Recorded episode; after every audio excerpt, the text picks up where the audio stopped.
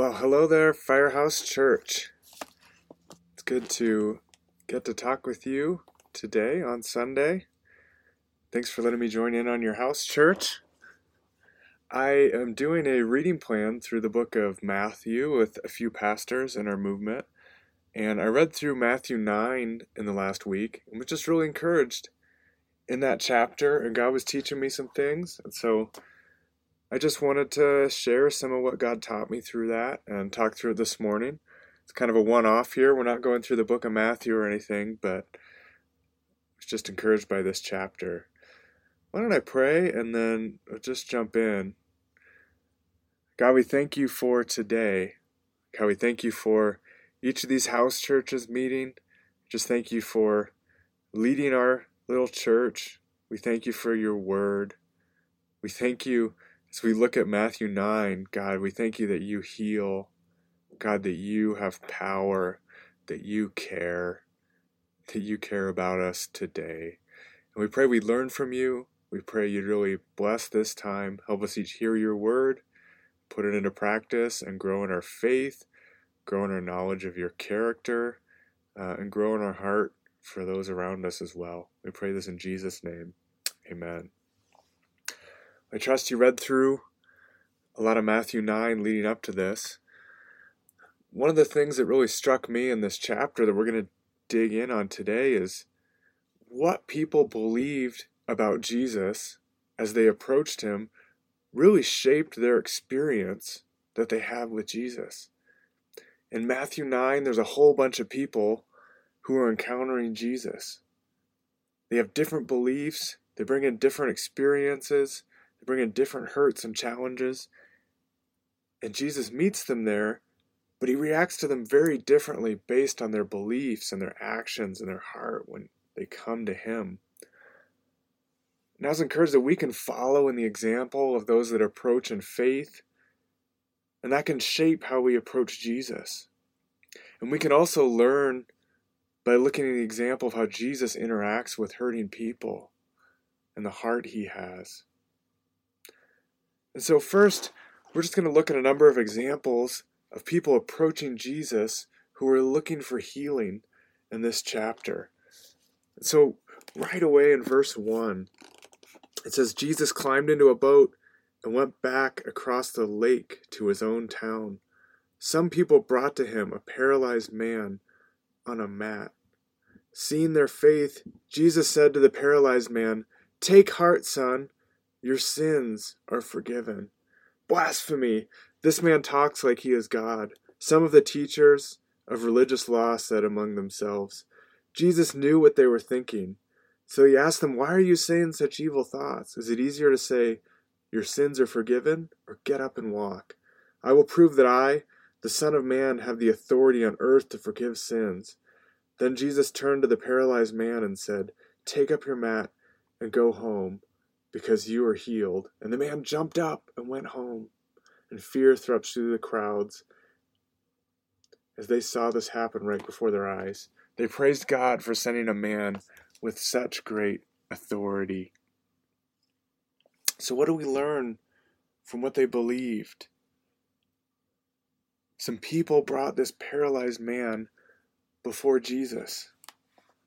One right off the bat, we see somehow they believed that Jesus would heal their friend.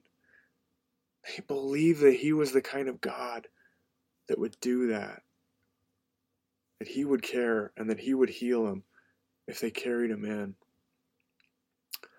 Second, they believed that even the most severe physical ailment could be healed by Jesus thinking of a paralytic man and having them carry him in on a mat through the crowds right up in front of Jesus, looking for healing. They had to have some belief that he could do something about it to go through that kind of um, scene in public. And I look at that. I'm just going to throw it out the question, and, and we'll look at a few of these, but consider that story and think do we believe that Jesus has that kind of power to heal those around us in their greatest need in their life, even if it's big. I'm going to cruise through a few more and, and we'll talk about them. Uh, if you jump to verse 18, it says, As Jesus was saying this, the leader of a synagogue came and knelt down before him. My daughter has just died, he said, but you can bring her back to life again if you just come and lay your hand upon her. Jumping to verse 23, it says, When Jesus arrived at the official's home, he noticed the noisy crowds and heard the funeral music. He said, Go away, for this girl isn't dead. She's only asleep. But the crowd laughed at him. When the crowd was finally outside, Jesus went in and took the girl by the hand, and she stood up. This report of the miracle swept through the entire countryside. And so, what do we learn about this man's belief? The leader of the synagogue who came on behalf of his daughter. One, this man believed that Jesus could heal his daughter. Even though there was already people in mourning having a funeral. Even though his language, he says, My daughter has just died. And he said, But you, but you, Jesus, you can bring her back to life again. He believed that Jesus had the power to heal, to raise his daughter back to life again. And then Jesus took the girl by the hand, allowing her to stand up immediately, bringing her back and having enough strength to be standing on her feet from being dead from being at her own funeral. And I'm just struck with do we believe that Jesus can do the impossible? The man went to Jesus when his daughter was already dead. The other men took the paralytic on the mat, knowing he was paralyzed, knowing medicine couldn't do anything. And do we believe Jesus can do the impossible? What if our finances don't quite make sense? What if we feel too tired physically to do what He calls us to? What if the mission He sets us on is too great? It says the people laughed, and our natural reaction is to laugh. The child is dead. Or consider Sarah in Genesis 18 when God said she would have a baby in an advanced age and records that she laughed at God considering her age and considering the impossibility of it. It's so easy for us to be in the crowd laughing. And all too often we have this response of what God might do in our life. I think of the first time we walked into 3300 Tejon as a church.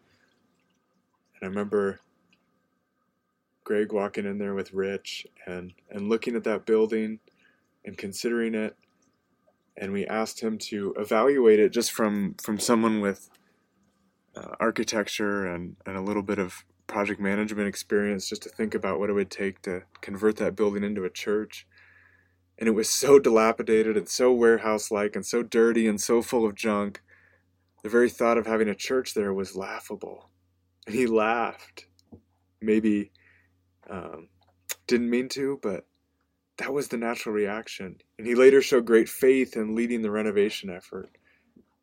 And the reality, but the reality was laughable the finances, the work required. The grime was real, the oil stains, the speed bump, the roll off dumpsters full of trash. You name it. But God worked. And are there mountains so big in our life that our response is, is to laugh? Our response is to not approach Jesus? Maybe it's a debt bill that's just so high. Maybe it's physical ailments. There's a lot of things that we hold on to and are unwilling to even bring before Jesus because our faith is only big enough to laugh. And this man, he was a respected Jewish leader in the synagogue. And it seems like he was risking a lot to kneel before Jesus and ask for help out in public. The Pharisees were there, religious leaders were there, it was in public, and this re- religious leader came before Jesus and knelt down. Are we willing to look like an outsider or fool to ask for God's help? Are we willing to be embarrassed or persecuted to be counted with God's people? Or know that people to know we count on Him? Or do we see it as weakness in our life to pray and kneel like that? He also asked for help after it seemed impossible. She was already dead. The funeral was already happening. He had waited too long to come before Jesus. Now he could only ask for comfort, right? Except he didn't. He said you could bring her back to life. He believed God for the impossible. And I'm encouraged within that to believe and to try to come in faith for how God could work, not a lim- my limited view of how I expect Him to work, which would be just praying for comfort in that situation and not praying that Jesus would bring her back from the dead. Okay, verse 20. We kind of jumped over this, but there's another interaction right in the middle of this. It says, as Jesus and the disciples were going to the official's home, a woman who had a hemorrhage for 12 years came up behind him. She touched the fringe of his robe, for she thought, if I can just touch his robe, I will be healed. And Jesus turned around and said to her, Daughter, be encouraged. Your faith has made you well. And the woman was healed at that moment. A few things I see in this woman. One, she understood that she was unclean and unworthy, understood how the Jewish law treated bleeding. She should have probably been outside the camp altogether. But she believed that even touching his cloak could heal her, that Jesus had the power to heal. She believed that even living with that ailment for 12 years, Jesus could fix it in an instant. I'm just encouraged to think about is there anything in our lives that we've lived with for so long that it's hard to even believe that Jesus cares or Jesus would fix it? It was 12 years.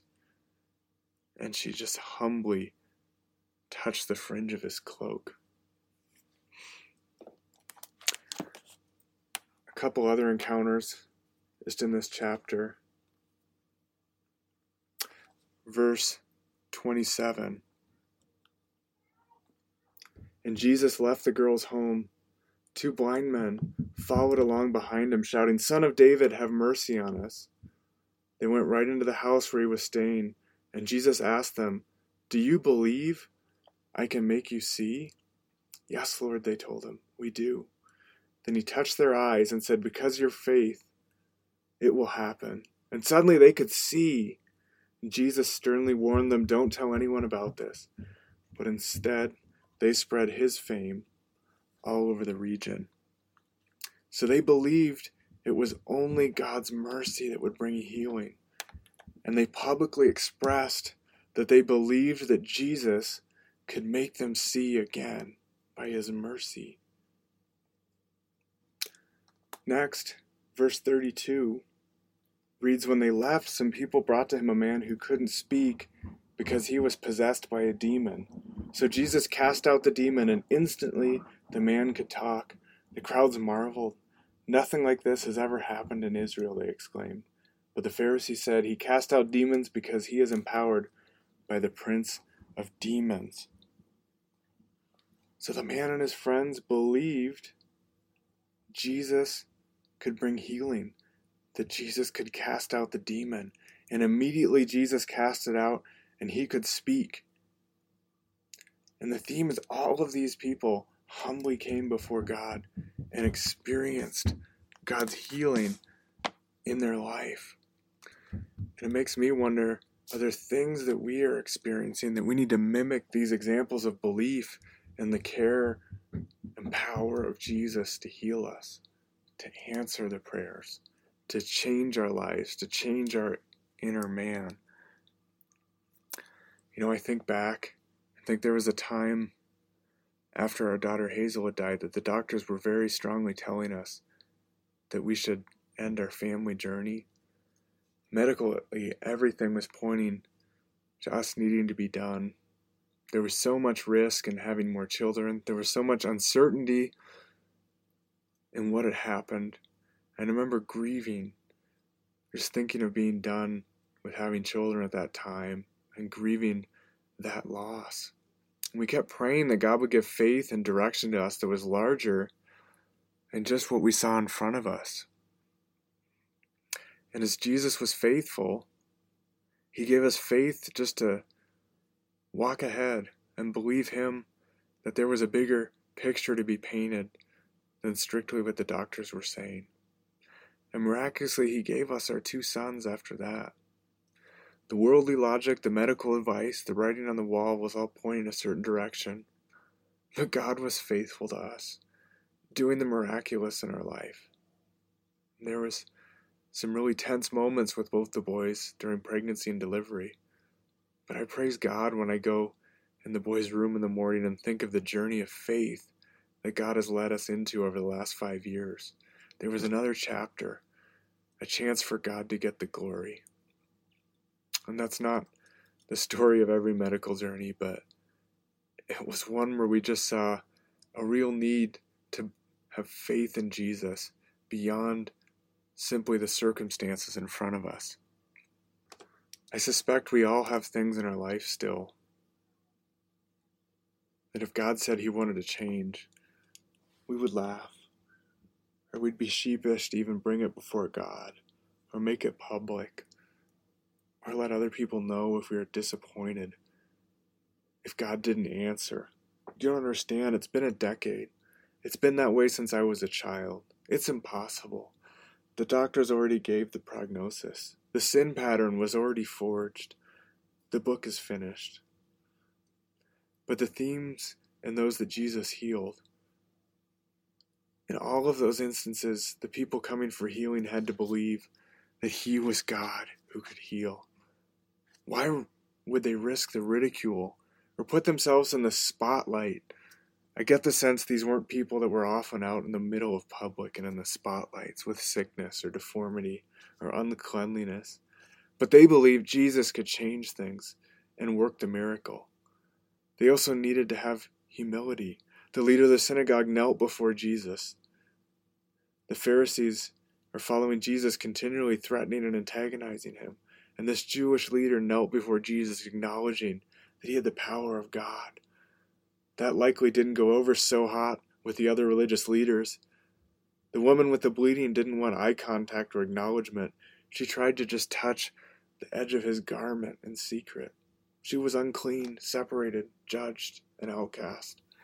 But she humbly touched his cloak. And all these people were healed. As we look at this chapter, there's some people that don't necessarily receive that healing. There's two other groups of people I want to highlight that are held in contrast that those who believed and humbly became before Jesus. Their heart and example is worth reviewing as well. And what was different about the Pharisees and the crowds that they didn't experience the same power of God in their lives on that day?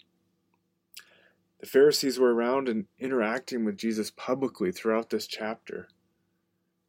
Jesus was out very publicly ministering and healing where there was crowds, where people were seeing him.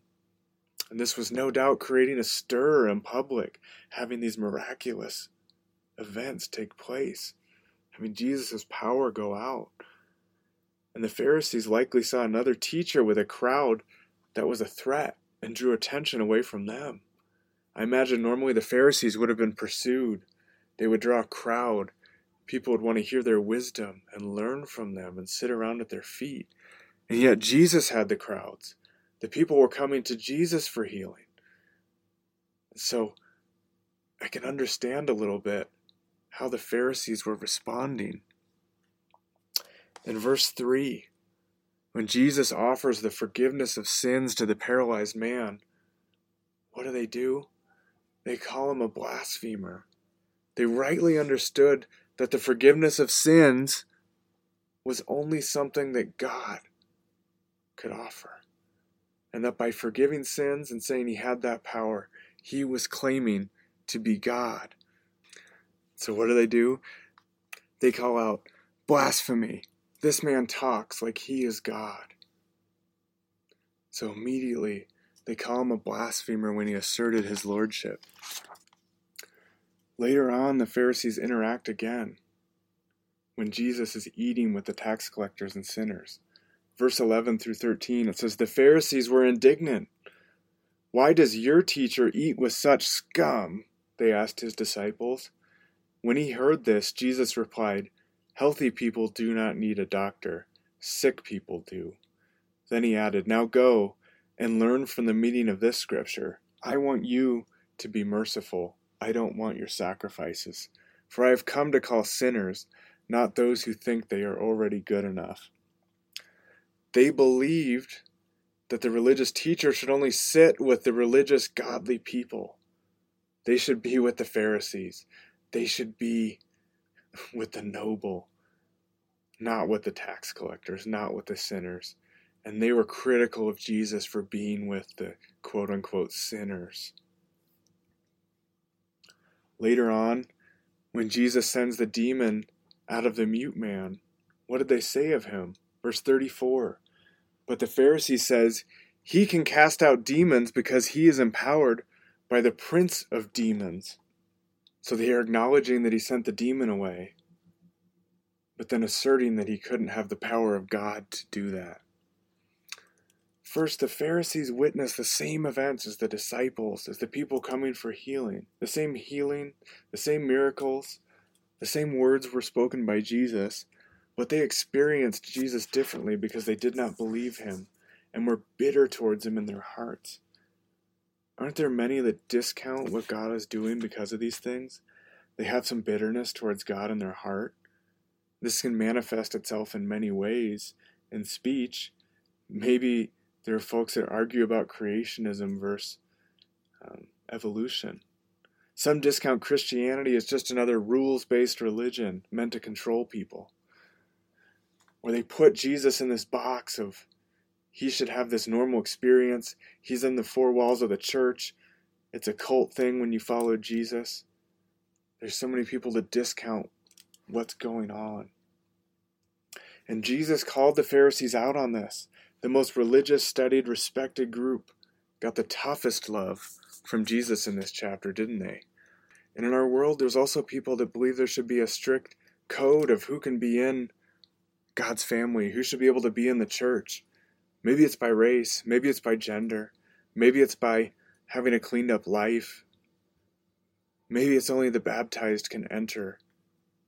Jesus ruffled feathers because he associated with and he ate with the sinners, with the people that weren't cleaned up, that were messy, that needed healing.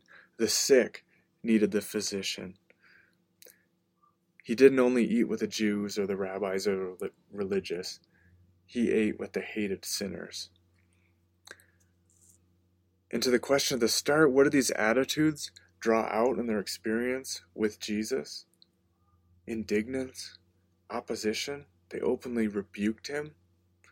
What would they say if they had to describe Jesus that day? It probably wouldn't be positive. He wouldn't seem approachable to them. And they certainly weren't personally experiencing the power of God in their own lives. It's the same Jesus, the same Jesus that was healing that day, but he manifested himself and responded differently to the Pharisees based on what they believed about him. In Proverbs 3:34 and James 4:6 say God opposes the proud but gives grace to the humble. Same God, the same Jesus this day, but we see how the same God has two different responses based on how people come to Him. It's easy to point the finger and be critical of the Pharisees here, but often we have in our head a real rigid expectation of what an experience of God should look like a rigid box of who should experience it? And are we ready to extend God's grace to those far from God those that look different, to those that have sin in their life and need God's healing? Are we ready to accept that Jesus might work drastically different than we've experienced in our own life? Even across ministries, are we ready to accept that Jesus could work very different in the church down the road from us and be the same God? And will we accept if God wanted to do something new among us that wasn't conventional or accepted in the mainstream? Or do we have a notion in our head of what it means to follow Jesus as an American Christian so we can be comfortable and not occur opposition? The last group of people I want to call out in this chapter is the crowds. They're mentioned a few times that there was crowds forming watching these miraculous events, hearing the interactions. The crowds of people are called out a number of times. One, it indicates the public nature of these interactions. It brings to color why the religious leaders were following around in opposition because there was crowds and they were following Jesus and they were in close proximity. And how do the crowds interact with Jesus and vice versa in this chapter? I spoke earlier, verse 24, when Jesus arrives at the religious leader's house, there was funeral music, and the crowds, what did they do? They laughed at Jesus when he said he would heal the girl. His power was so far out of what they expected and experienced that they laughed. I also want to look at verse 36 because this really struck me. It says of Jesus, he felt great pity for the crowds that came because their problems were so great that they didn't know where to go for help. They were like sheep without a shepherd. And this is that third group. They were stuck in their sins, not unlike the Pharisees. Their problems were so great, it says, and they didn't know where to go for help. They didn't know how to change. They didn't know how to get better. There was nobody else that could offer true healing. Boy, do we see this. There's recovery groups, government programs. Everybody has a circle of friends. But do those around us really know where to go for help? Do they have somebody to call when times are hard? When they have marriage problems? When they have a loved one die? When they lose their job? Do they know where to go for help? The scripture says they were like sheep without a shepherd. People are vulnerable without God. They don't know where to go. They're aimless. They're vulnerable to attack. They're vulnerable to going after material things. They're prone to substance abuse. That's what my life was like. I didn't know where to go. And this is the reality around us. We know many people around us that are not unlike the crowds in Matthew 9. They may laugh at God like the crowd outside of the synagogue ruler's home. They may be hostile, they may be callous, but the reality is they have great hurts and they don't know where to go for help. And Jesus models how to relate to people who don't know where to go for help. It says he felt great pity for the crowds. Why? Because their problems were so great and they didn't know where to go for help. What a model from our Lord. It's so easy for us to become judgmental. We all know people hurting in sin around us. You might know somebody that's hurting because they're addicted to alcohol, or they're really struggling with finances, or solitude during COVID. I must admit, it's so easy to sit in the judge's chair and simply assess why the hurt is there in their life. They've rejected God. They used illegal substances. They trusted money. They were out gambling. They cheated on their wife. And we're conditioned to judge and to separate from people when they go through hard times. Jesus sets the bar here. The scripture says he had great pity. Many translations render this that he felt compassion. The message translation says that his heart broke. Jesus looked at people far from God in great pain, up to their neck in sin, and he had a broken heart of compassion. And that heart moved him to action he didn't judge their sins on the spot. He didn't give a guilt trip. He didn't separate himself from the sinners. And sit only with the religious leaders? No. He was criticized for eating with the tax collectors, for, for being with those that were sick and needed a physician.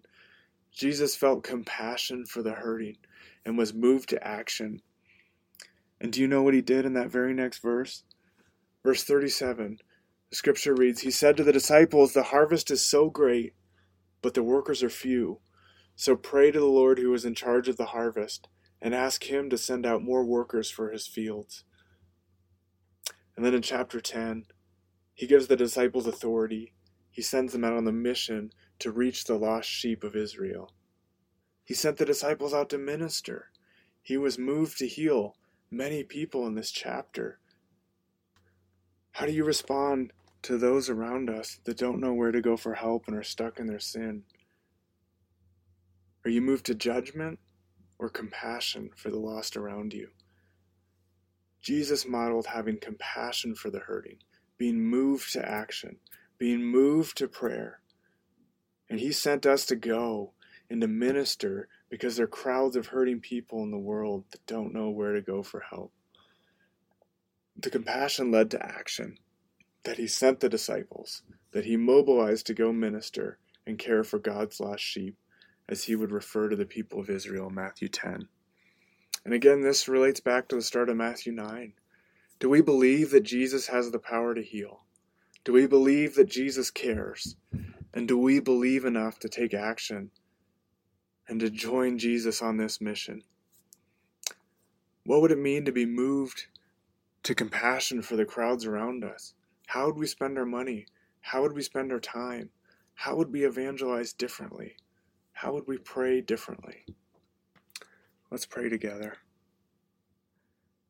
Jesus, we thank you for your example in your heart.